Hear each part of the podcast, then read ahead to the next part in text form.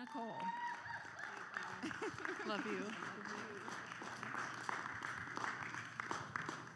Well, thank you guys. It's a real honor to be here.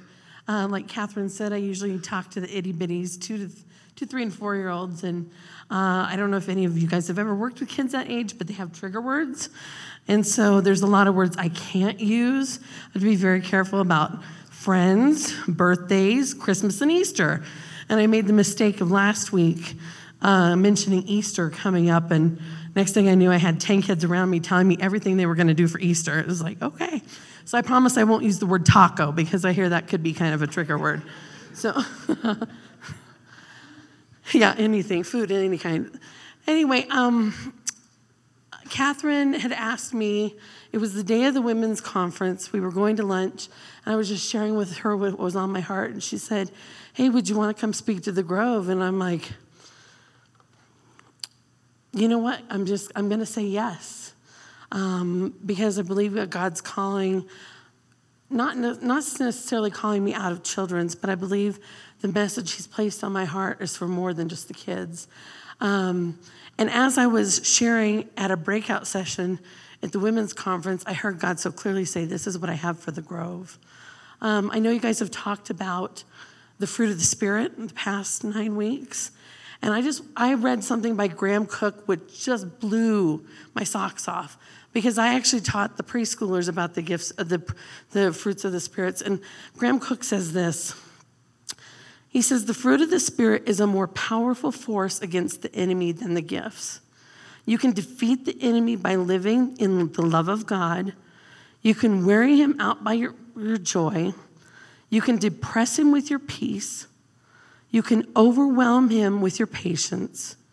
You can frustrate him with your kindness. Just by being everything that you are for God, you are automatically against the enemy. The enemy can't put any fear on you if you are basking in the love of God because perfect love casts out all fear. Man, the fruit of the Spirit is powerful stuff. And um, the message tonight, I'm actually singing, I'm actually, I'm not singing, uh, but um, uh, I'm, I'm to be, we're to be talking about the, uh, the journey of the Shulamite in Song of Songs because there is something so powerful in that message about what the enemy wants to rob us of. He wants to steal that fruit, and he's very subtle. And I just, I, I've been, this is something God, about, well, two years ago, God was calling me to a deeper place. I began having visions of seeing heaven, and, and finally, at one point, I could see God standing in his chamber, and he's like, Come in here. I want to take you to a deeper place. And I'm like, uh, no. Absolutely. Uh, I love you. You know I love you. You know, I'll dance with you. We'll dance in the ballroom. You know, I'll be in the presence of daddy. I'm not comfortable there. And he's like, that's okay. And he, and he, so he just waited. And every time I started to have visions of heaven, I could see him standing there. He goes, Are you ready? I'm like, No. I don't want to grow up. I want to stay. I want. I, I want to. I. And he's like, he goes, it's time. It's time to grow up. So finally, I said, fine. I give up. Do whatever you want. And he goes, I want you to read the Song of Solomon. Now, I grew up in the church. I grew up, grew up in a Pentecostal church. So, um, you know, when we, nobody talked about the Song of Solomon. I remember reading it in high school and we were like, you know, this was so descriptive. It's like, oh my gosh, that's crazy, you know. But that's all I really knew and knew it was about marriage. And but I'm telling you, this book, and I read it in the Passion Translation, highly recommend you guys read it. It will wreck you. Because it's not just about marriage, it is about the love that Jesus has for us, his bridegroom. And where he's calling the church to, I believe, he's calling us to rise up, bride, and be prepared. So, anyway, um, let me just pray. Father, we just come to you tonight. I just thank you for this opportunity. God, I just pray that my words would be your words.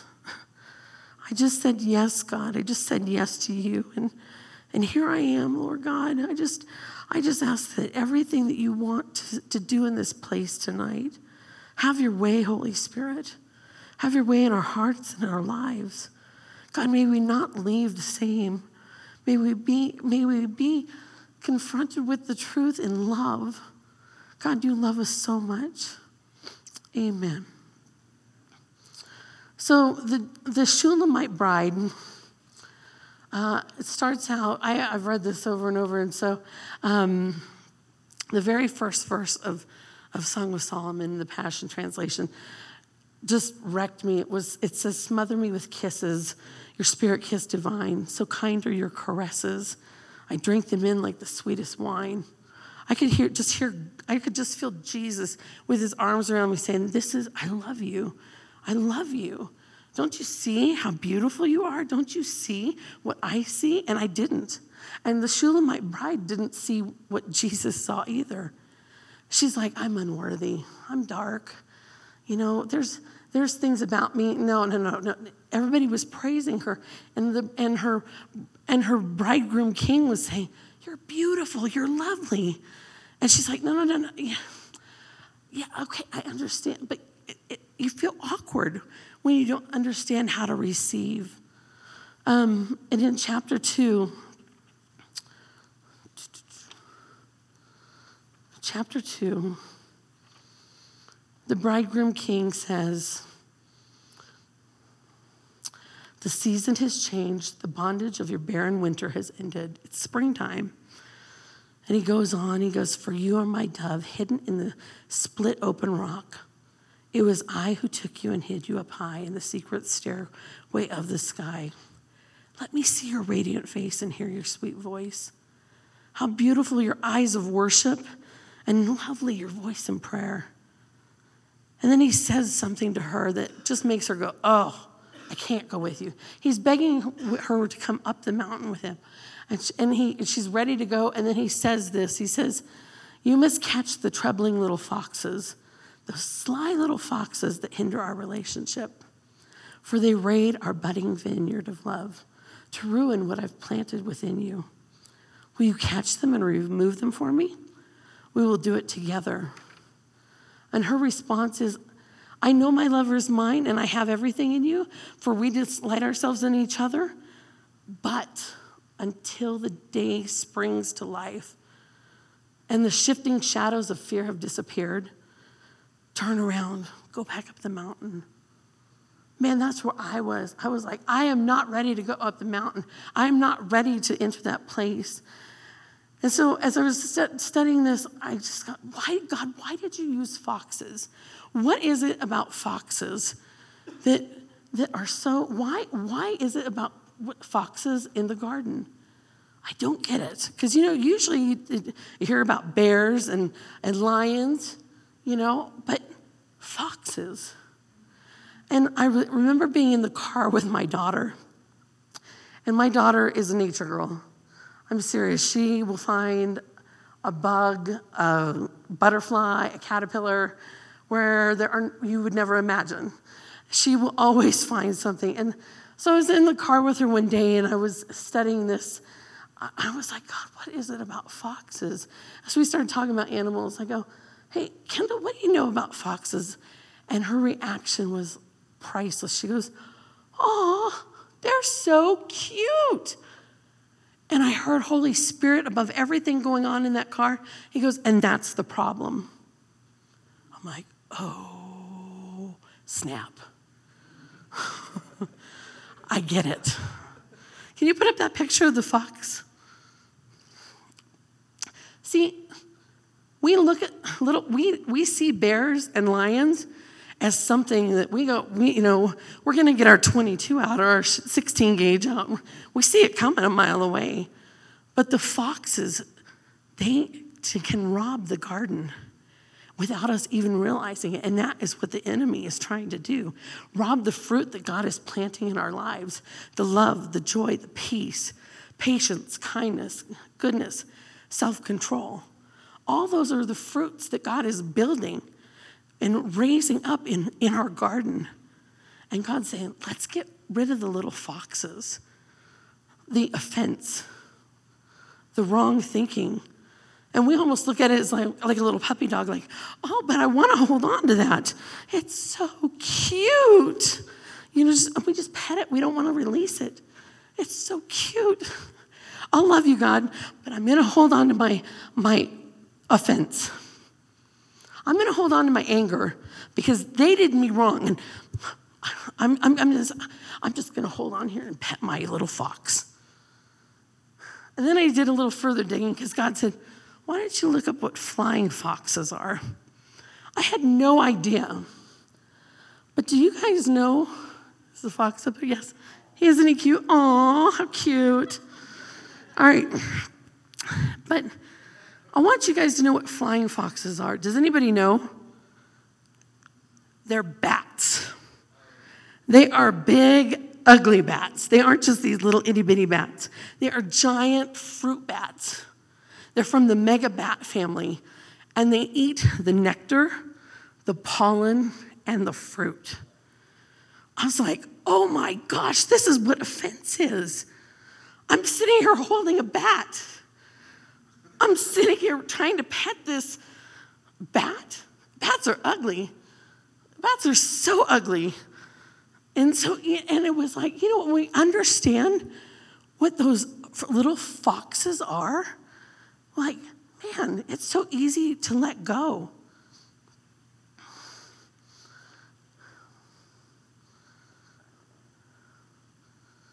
So, what do we do?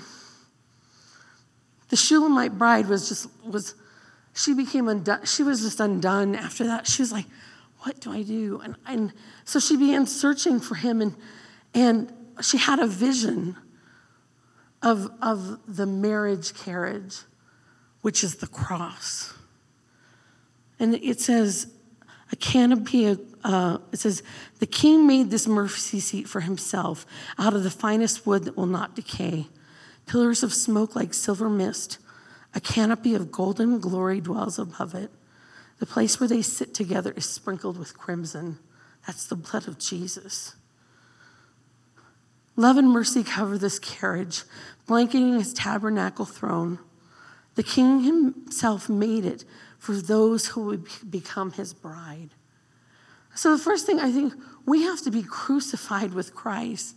Because I'm telling you, it's not easy to get little, rid of little foxes, especially when you drive in traffic. Uh, that's, I have to remind and I mean, I'm just as guilty as anybody in or dealing with my kids. My God, please just give me mercy. Or finances. I mean, I, we had a situation come up that I was like, I could just feel anger rising up in me. And I heard God say, What are you going to do with it? I'm like, oh, I know what my flesh wants to do with it. You know, I want to, I want, I want to get angry because this isn't right. And God's like, Why don't you let me take care of it? anyway, God did a miracle for us, and um, it was with our mortgage. Our was our mortgage went up like three hundred dollars overnight. And we're like, what on earth? Um, within a matter of minutes, Andy had called uh, the mortgage company, and it was down lower than it was originally. So we're like, thank you, Jesus. All right, you know, I'll let you take that.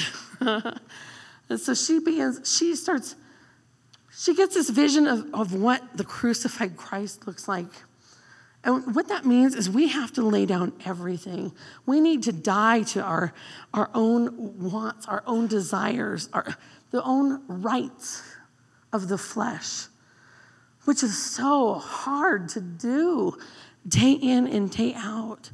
I mean, it's, it's, it's, it's tedious. But Jesus says, those who want to be called my disciples, will take up their cross daily and follow me. I'm like, oh. It's recognizing that every right of our flesh dies. We leave it at the cross and we say, you know what? Jesus, it's yours. I can't carry this anymore. I can't, I can't, I can't do this on my own. I'm not righteous with my own self righteousness. We are only righteous through Jesus. And righteousness simply means in right standing. Before the Father, we are righteous. our flaws and all. And the Shulamite bride, she was beginning to understand wait a minute, there's something, there's something beautiful here. And I, I, I want to go with him up the mountain. I believe that a lot of the a lot of the little foxes arise in our mind because it's a battlefield of the mind. Because you know what? I get i have i deal with this all the time. I just feel the enemy come in and says you're not good enough. Oh man you've messed that up again. You know all he reminds me of all my shortcomings and i just have to and i just and i there's times you have to speak out the truth over yourself. There is power in our tongues. There is power when we release the word of God through our voice that that silences the enemy. I, I heard, I heard, um, I saw this video and I thought that is really awesome. Uh, so we're just going to do this really quick. All right, so I'm going to give you two instructions.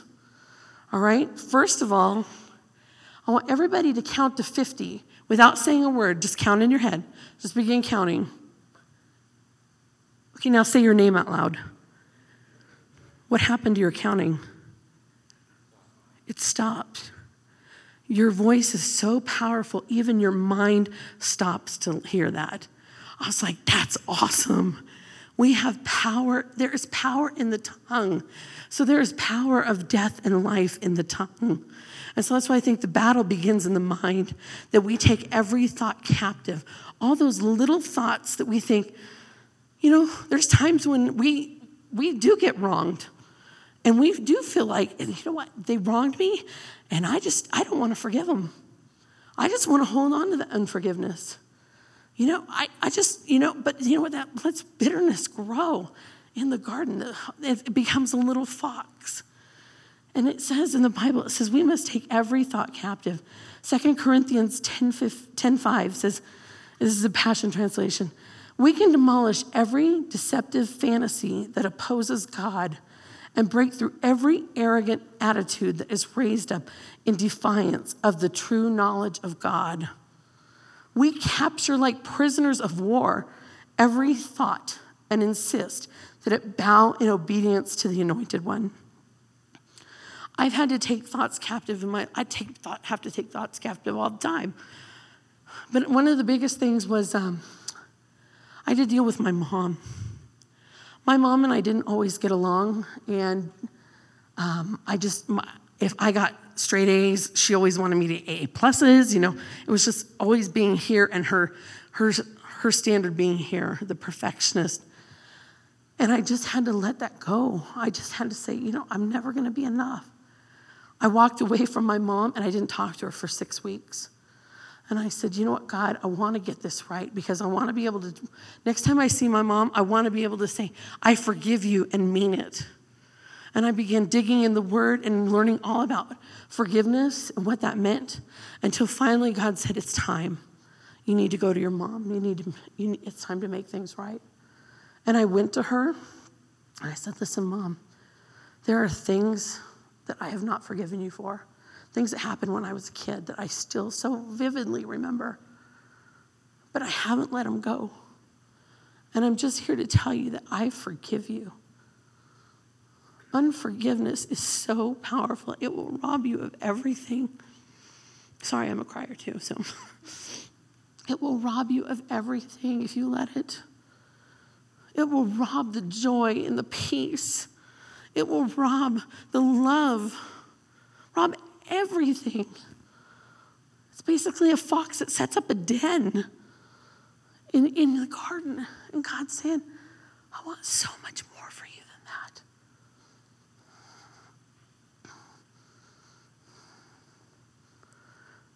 The other thing is, we need to keep our eyes fixed on Jesus.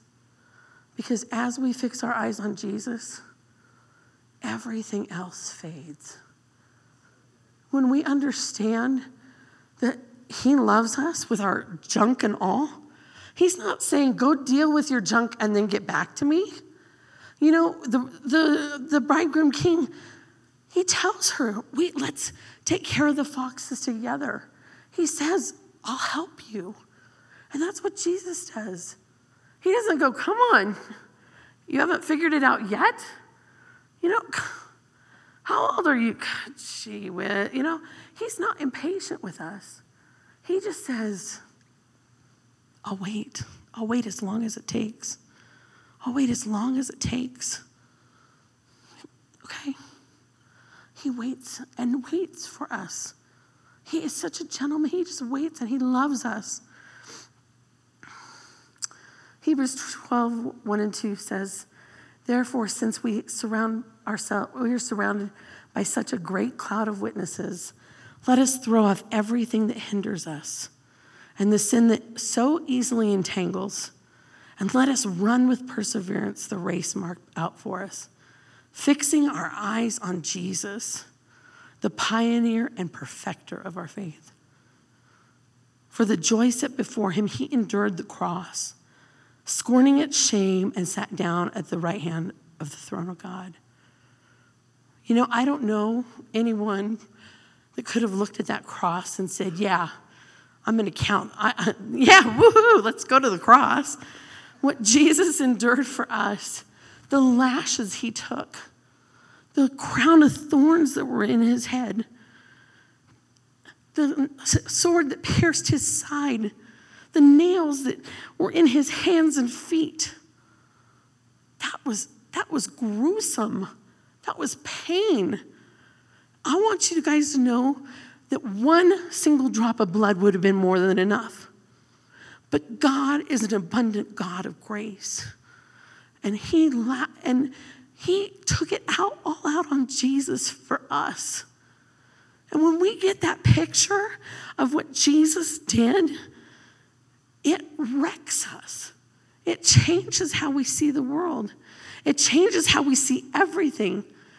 Like, you gave up all of that for me. For me. That's unbelievable. That's abundant love.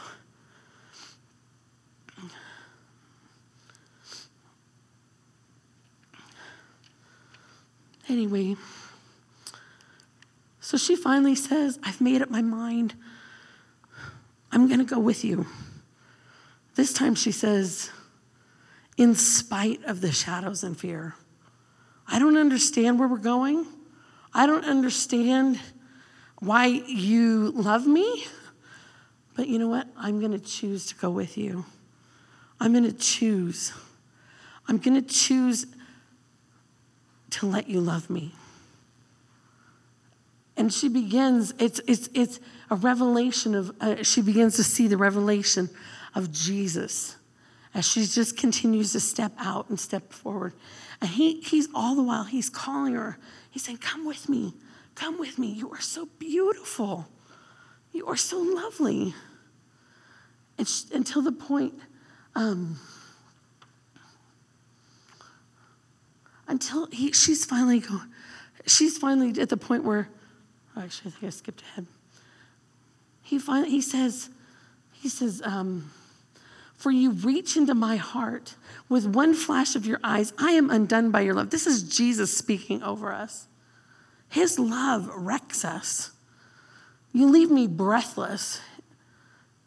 I'm overcome by merely a glance from your worshiping eyes. For you have stolen my heart. I'm held hostage by your love and by the graces of righteousness shining upon you. So she becomes the bride. She embraces who she is. We'll come back to that. In chapter 5, she says, I've already laid, he comes to her again. He goes, Come on, are you coming? She's like, I've already laid down my own garments for you. How can I take them up again? It's like this is where the daily part, Jesus is saying, we have to take up our cross daily. We have to check our garden daily. We have to constantly be in check about the uh, little offenses that become huge it becomes anger, it grows, it breeds more anger and, and offense. We can't let, I, there I, had to, I had to go back. God's like, you need, there's people in your past you haven't forgiven. You still have offense with them. And I'm like, oh, okay. I remember sitting in my chair just going, you know what? He was just showing face after face after face. And I was like, you know what, God, I choose to forgive. I choose to forgive. Not that forgiveness releases the other person, but it releases from what the enemy wants to do in our, in our own hearts. It releases, it, it, it's basically kicking the, kicking the uh, foxes out. And I just remember just going through, I'm like, God, I, I, don't, I don't want to take offense. I don't want to be easily offended. I don't want to be jealous. I don't want to think that, I don't want to, I don't want to be self righteous. Help me. Help me. She, being, she sees all of a sudden, she, she goes, My beloved reaches into me and to unlock my heart. The core of my very being trembled at his touch. How my soul melted when he spoke to me. See, God wasn't just worried about, God wasn't dealing with this, he was dealing with the heart. The heart, the things that are so deeply. Have you guys ever had your vents cleaned at the house, at your house? You know, it's like caked on. And, I, and that's what I saw when I, you know, we've had our vents cleaned, and it's like amazing what comes out of your vents. You think they're clean, and I really, I really got a picture of that when I was reading this. You know, we think our heart's clean. We think we've taken care of it all, but there's still there's still that caked on gunk that God just wants to, you know, blow out of our hearts. The bridegroom king sees this, and, and he's just like a dad, because as, as parents, as parents, we've watched two of our girls learn to walk. I mean, they're 17 and 12. I hope they can walk by now. Um, Thank God. Well, they're driving now. That was a scary. Thank you, Jesus. We lived through that. Um, anyway, um, you know, when, when a little one is learning to walk, they fall. They fall. They, they fall. And, and, and parents don't go, after the first time, they go, oh, well, that was a waste. They don't do that. Parents don't do that. Parents like, it's okay, come on, try again. Try again. And that's what this message is not meant to be condemning at all because God is not condemning. The, uh, because God is saying, it's okay. You're going to mess up. It's okay. I'm here. I'll help you. And that's what parents do. Parents come and they say, come on, come on, let's walk. You know, and they take our hand and they help us walk. And that's what God's saying. You know what? I want to walk with you. I want to be there with you. I want, let's get rid of these little foxes, these things that hinder our relationship. Let's get rid of these little things that we so easily overlook for the lions and the bears, for the fear and rebellion, the big things. But let's take care of the foxes because the garden I want to plant in your heart is so The bridegroom king is watching this transformation of his bride right in front of his eyes. It keeps, sorry, it keeps closing and and he says something, I just love this. He says, Turn your eyes from me, not in a way like, oh, go away. I don't want to look at you, you know. Not in that way. He's like, she has become so beautiful because she's realizing, I can't do this alone. I need your help. I need your help to, with these foxes. I need your help with the little things. And he is so overwhelmed with love. He says, Turn your eyes from me. I can't take it anymore. I can't resist the passion of these eyes that I adore. Overpowered by a glance, my ravished heart is undone. Free, held captive by your love, I am truly overcome. For your undying devotion to me is the most yielded sacrifice. How beautiful is that? That Jesus is speaking this over us. He's saying, Man, I know you mess up, but I love to see you try. I love to see when you step out. I love to see that you're trying. That to me is worth everything. Everything that I endured on the cross is so worth it. So worth it. And by the end of the book, she's going, Come on, let's go look and see what's in the garden now. She's dragging him to the garden. It's just a, anyway, I just, I really hope you guys uh, get a chance to read this because this book wrecked me. It's, it's the most beautiful love story. And if you ever want to understand just how much God loves you, I mean, seriously, this book will wreck you. One thing I want you to know is God doesn't discount you. God doesn't discount mistakes. God doesn't, like I said, He just says, He says, it's okay. I'm here. And He forgives and He forgets. Thank God He forgets. My problem is, is I don't. And so when my kids mess up, I'm like, oh, Jesus, help me. You know? Or when people do things against me, I want to keep a tally. I really do. But God says, you need to let it go. You need to let it go. I love the story of Jonah. You know, Jonah was supposed to go to Nineveh. What did he do? He ran the opposite way. I don't think it was because he was scared. I think he knew what God was going to do. I think he knew God was like, he goes, oh man, God's merciful. God's going to show them mercy. I don't want God to show them mercy. I want to he was throwing a temper tantrum. But I love in chapter four, because Jonah, Jonah was very, uh, very much a drama queen. Uh, he was telling, he's like, oh, I'm so angry, I'm going to die. He, he says, uh, it says, but Jonah seemed this seemed very wrong to Jonah that God rescued the city. God rescued the city because Jonah was obedient. I can't imagine, I kind of, I picture him going into Nineveh going, God says he loves you, and has, you know, and they took that. They believe, you know, they're, they're like, what? Oh my goodness. Anyway, and so Jonah is at the very end of Jonah, he is sitting there. He's got, he's got his big gulp and his popcorn ready for the show. He's like, God's gonna smite him. And I've got a front row seat. I'm gonna watch this. God's like, You want a plant to go with that? So God causes a plant to grow and then die. And then God says, uh, is it right for you to be angry? And, and uh, he said, Lord, take my life away. It's better for me to die. I mean, seriously, it's like, that's a temper tantrum. A teenage temper tantrum. anyway, he says, Well, what about the plant I gave you? He goes, Oh, it would be better for me to die. Because he's sitting there scorching in the sun. And the very last thing God says and I got this out of the Amplified, it's beautiful.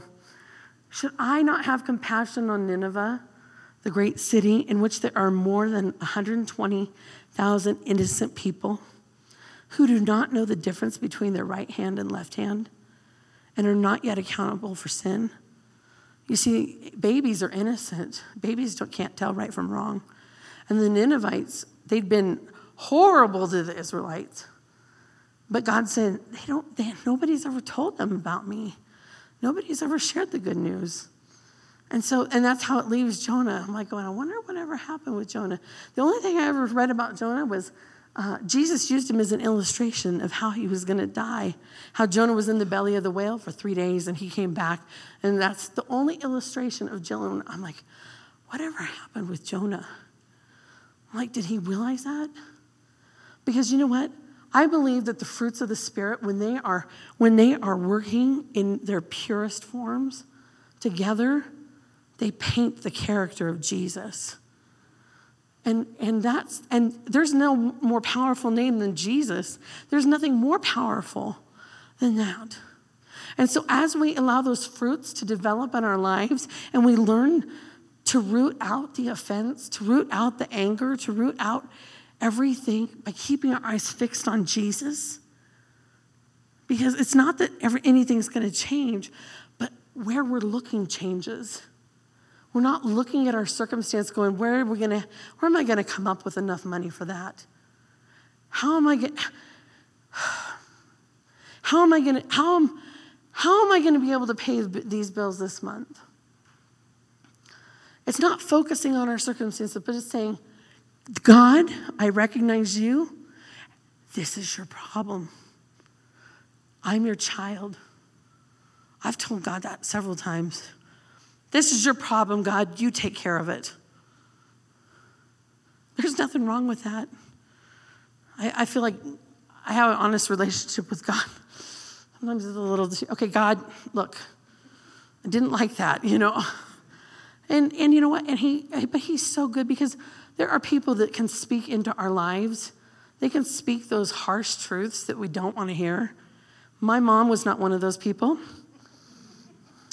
And so anytime she'd say, Well, you need, I was just like, no, no, no, no, no, no, not listening. But there's other people in my life that I know when they're saying something that, that I should listen, that there's, there's something powerful there. And you know what? Jesus, the Holy Spirit is the same. The Holy Spirit is so gentle. He'll like, I know you messed up. It's okay. You know what? What, would, what, what should you do next time? I probably shouldn't have flown off the handle at my kids. That was probably really bad. Yeah, it kind of was. But you know what? You can make this right. You can, you can, you can go say you're sorry. And, it can, and you can make everything right. You know what? He's so gentle like that. And he, he knows how to speak to us in a way that we understand.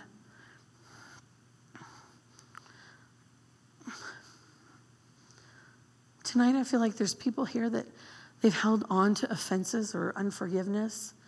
The big ones I'm seeing are unforgiveness. You know, even finances can become a fox that we hold on. I earned it, it's mine. This is something my husband and I, hi, babe, that's my husband.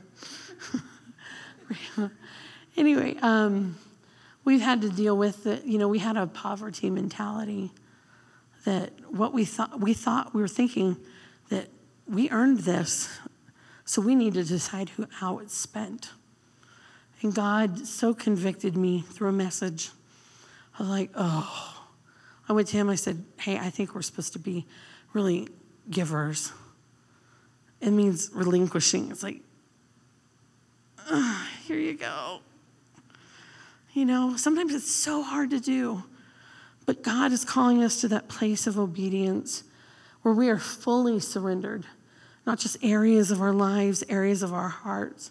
He wants the whole thing, He wants the whole mess. He loves the whole mess. He says, just come. I'm here. The bridegroom was giddy. He's like, yeah, she finally gets it. She finally got it. That I, I I don't care that she's got a mess. I don't care that there's foxes. We'll deal, we'll deal with the foxes in time. He's like, he's saying, oh, ah, God, just come to me. Because I believe this is where God is calling the church to arise, to arise and recognize our place as the bride of Christ, the bride of Jesus, who's coming back for us. Let's just pray. Father, we just come to you tonight. Holy Spirit, we just come to you right now. Holy Spirit, we just invite you here.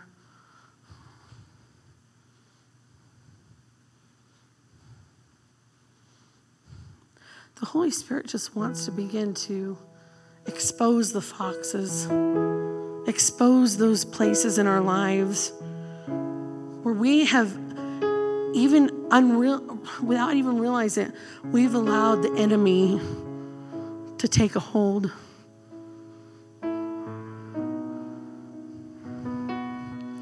So, Father God, we just ask you to come, Holy Spirit, just show us, just show us the areas, not in a condemning way. We know you don't do that. But as when it says, hey, I just, it, oh, it's going to be so beautiful. I'm building a beautiful new thing in you. I believe there's people here that finances. I just want to, I'm here to attest that you can't outgive God.